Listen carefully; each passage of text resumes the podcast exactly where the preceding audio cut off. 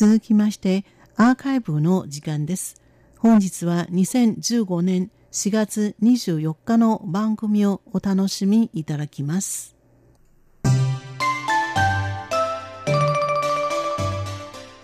リスナーの皆様いかがお過ごしでしょうか？文化の台湾の時間ですこの時間のご案内は私上野と大宿慶です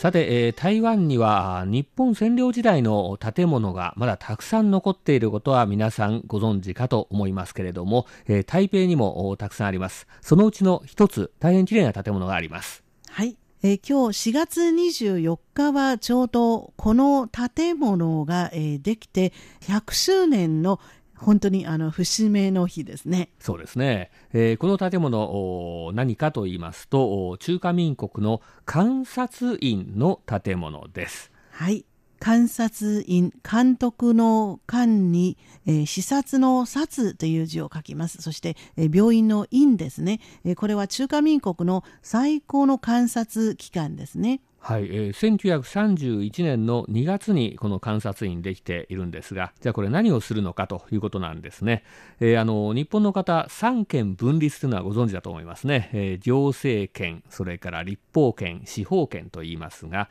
えー、中華民国ではこれにあと2つ権利があるんですね。はい。つまり五権分立ですねでこの残りの2つの中の1つはこの、えー、観察員の権限ですね。はい、えー、で、えー、じゃあ具体的にはですね何をするかと。えー、これは一つは日本の会計監査院とですね、えー、同じ役割ということで予算の執行等をですね、えー、監査するんです。はいつまり、えー、公務員に対して、えー、弾劾権あるいは、えー、休担権などを行使しますね。はい、ですからまあ汚職なんかしてる人には大変怖いね、ねえー、はい、まあところということになります。えー、ここの監察委員というのは29人いましてそのうちの1人が監察委員長を務めます、えー、もう1人が副委員長を務めることになっています。はい、えー、任期はいずれも6年間ですね。はい、えー、じゃあ監察員どこにあるのか、えー、これはですね、えー、台北市の台北駅のすぐ近くにあるんです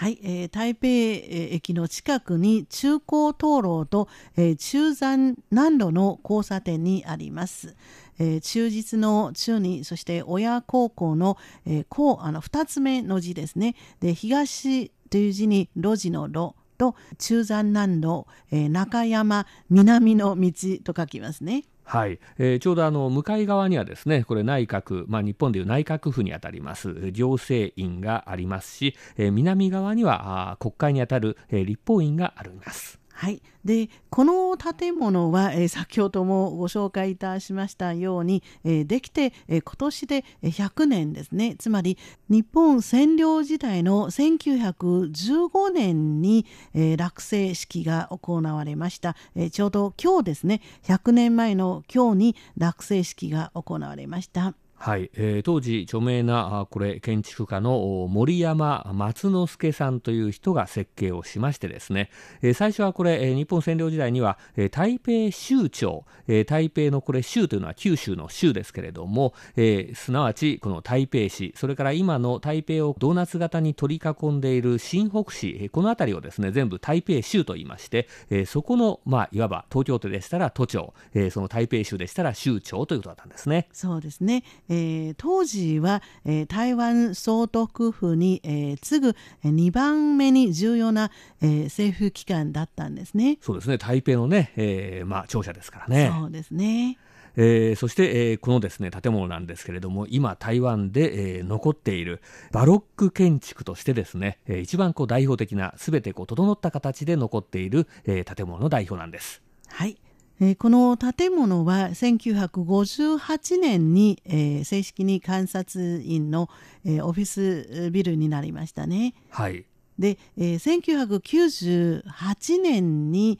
政府に、えー、国家レベルの戸籍として、えー、指定されました。はい、えー、素晴らしい建物ということなんですが、どんな建物かと、えー、いうことですが、先ほどですね、これあの交差点の、えー、ところにあるという話でしたよね。はい。えー、で、この建物、実はこの交差点にちょうど沿う形の L 字型の建物です。そうですね。で入り口はちょうど角のところにあたりますね。はい。大変立派なですね、えー、こう入り口がありましてその上にはあかなり大きなこうドームがですねついているんですね。はい、えー、ドーム型の屋根ですね。で、えー、1998年の7月30日から毎週金曜日の午前9時から12時そして午後の2時から5時まで一般公開されています。はい、大変ね、これあのですから私たちも入れるということですから嬉しいんですけどもね。そうですね。でパッと見ると、えー、JR 東京駅の、えー、丸の内駅舎によく似てますね。はい、ドームもねありますからね。はい、そうですね。えー、まああの東京駅があの今赤レンガなんですけれどもね、それに対して、えー、この観察員の建物は白っぽい建物になっていますけどね。そうですね。でも形がよく似てますので、えー、台北に、えー、遊びにいらっしゃってってる、えー、日本の方はよく、えー、ここを通ると写真を撮るそうですね。はい、で、えー、先ほどから何度も今日で100年と言っていますけれども、えー、当然観察員でも記念、えー、祝賀行事を行っています。はいえこの100年を祝うための特別展が面になりますね。そうですね、えー、これあのもちろんこれ建物に入ってですね、えー、この建築物を見ることもできますし、えー、この観察員に関するですねさまざまな、え展示会が開かれているのでこれを見ることができるんです。その中にはこれまでですね観察員が行った特別なこの調査の、え、内容それから球団の内容弾劾の内容こういったものが整理されて、え、展示されます。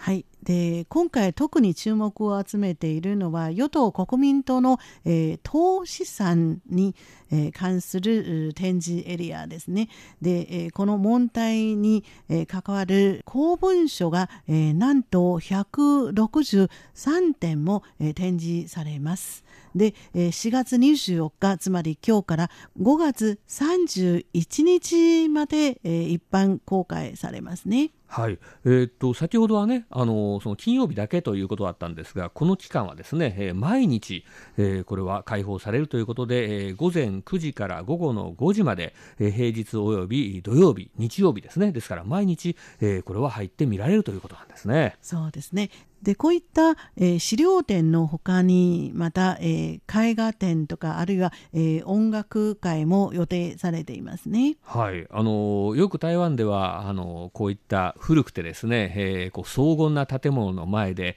えー、結婚写真をですね、えー、撮る人なんか多いんですけれどもそうですね、えー、そういったですね撮影会も行われるということでこれはあの結婚するねカップルの人がたくさん行くんじゃないかと思いますね。そうですねなかなか楽しいですね。で、えー、ちょうど5月には、え母の日がありますので、えー、親子が一緒に楽しめるイベントもありますね。はい、あのなかなかこれ貴重なものになると思いますけれども、そのペーパークラフトでですね、えー、この観察員の建物を再現する、えー、そういったものが作られていまして、えー、まあこれはですねそこで配られるらしいんですけれども、えー、これ作るのはなかなか楽しそうですね。そうですね。えー、作った後、えー、記念品として持って帰れますね。はい。で、えー、中華郵政は今回この観察員の落成、えー、100年を祝うため特別に、えー、観察員の建物をデザインする、えー、記念切手を1枚発行しますね。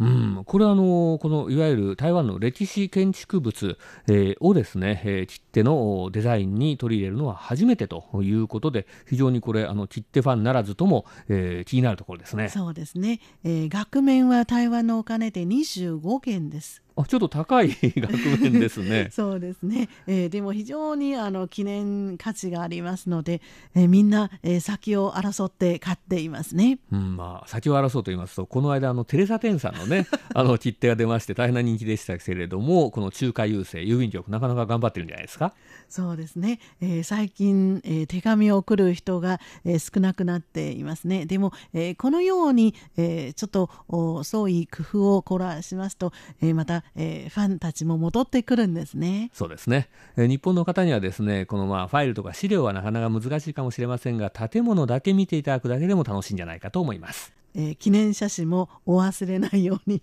文化の台湾今週はこの辺で失礼します。ご案内は大宿慶と。上野でした。こちらは